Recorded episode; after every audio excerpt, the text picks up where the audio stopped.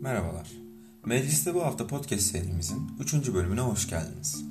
Bu hafta Türkiye Büyük Millet Meclisi'nin gündeminde hukuk muhakemeleri kanunu değişikliği ve yasal yargılamalarının hukuki dayanağının kaldırılmasını öngören kanun teklifi vardı.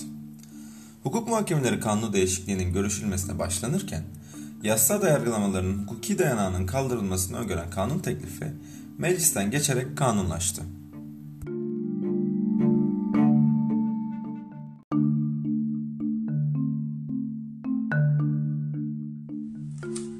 Hukuk muhakemeleri kanunu değişikliğinin kabul edilen 17. maddesiyle birlikte duruşmaların online görüşülmesi kolaylaşacak.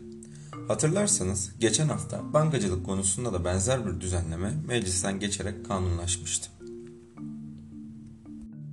Söz konusu 17. maddeye göre mahkeme taraflardan birinin talebi üzerine talep eden tarafın veya vekilinin aynı anda ses ve görüntü nakledilmesi yoluyla bulundukları yerden duruşmaya katılmalarına ve usul işlemleri yapabilmelerine karar verebilecek.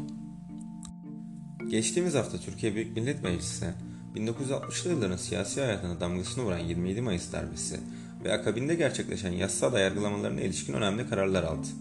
Meclis bahsi geçen yargılamaların hukuki dayanağını kaldıran bir önergeyi gündemine alarak oy çokluğuyla kabul etti.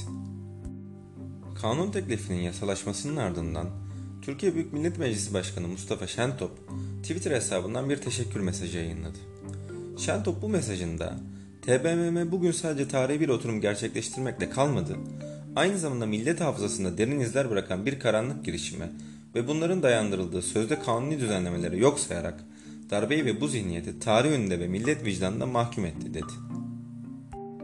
HDP'nin darbe karşıtı önerilerinin TBMM Anayasa Komisyonu'na reddedildiğini söyleyen HDP Grup Başkan Vekili Meral Danış Beştaş ise darbecilerin isimleri okullarda, sokaklarda, caddelerde olduğu müddetçe hiç kimse bize darbeyle yüzleşiyoruz ya da geçmişle hesaplaşıyoruz demesin. Darbelerden darbe beğenenler bunu dikkatle not alsınlar şeklinde ifadelerde bulundu. Yerel yönetimlere dönecek olursak, Ekrem İmamoğlu'nun geçtiğimiz haftaki İstanbul'a 5000 yeni taksi plakası önerisi yine gündemdeydi. Bu hafta teklif edilen yeni taksi plakası sayısı 6000'e çıktı ve Ulaşım Koordinasyon Merkezi'nde görüşülen proje oy çokluğuyla reddedildi. Peki Ulaşım Koordinasyon Merkezi yani kısaca UKOME nedir ve son dönemde nasıl gündeme gelmişti? Büyükşehir Belediyeleri Kanunu'na göre UKOME, büyükşehir içindeki her türlü taşımacılık hizmetlerinin koordinasyon içerisinde yürütülmesini sağlamak üzere ulaşım, trafik ve toplu taşıma konularında üst düzeyde yönlendirici kararlar alır ve bunları uygular. UKOME'nin yapısı 19 Şubat 2020 tarihinde resmi gazetede yayımlanan kararla değişmişti. Bu değişiklik sonucunda İBB UKOME'de sahip olduğu çoğunluğu kaybetti. Değişiklik öncesi UKOME'de bulunan 21 üyenin 11 tanesi İBB tarafından belirleniyordu. Değişiklikten sonra üye sayısı 27'ye çıkarken İBB'nin gönderdiği üye sayısı değişmedi. Bu değişikliğe sert tepki gösteren İmamoğlu, güne göre, siyasi hesaba göre, siyasi iktidarın o günkü psikolojisine göre kanun hazırlamak dünyanın hiçbir yerinde, hiçbir yerinde yok. Dünyanın hiçbir aklı başında yöneticisinin, yönetiminin böyle bir hamle yapma ihtimali bile yok. Bu şaşırmışlık, şaşkınlık, yani oyuncağı elinden alınmış bir çocuk ağlar ya, öyle bir durum şeklinde ifadede bulunmuştu.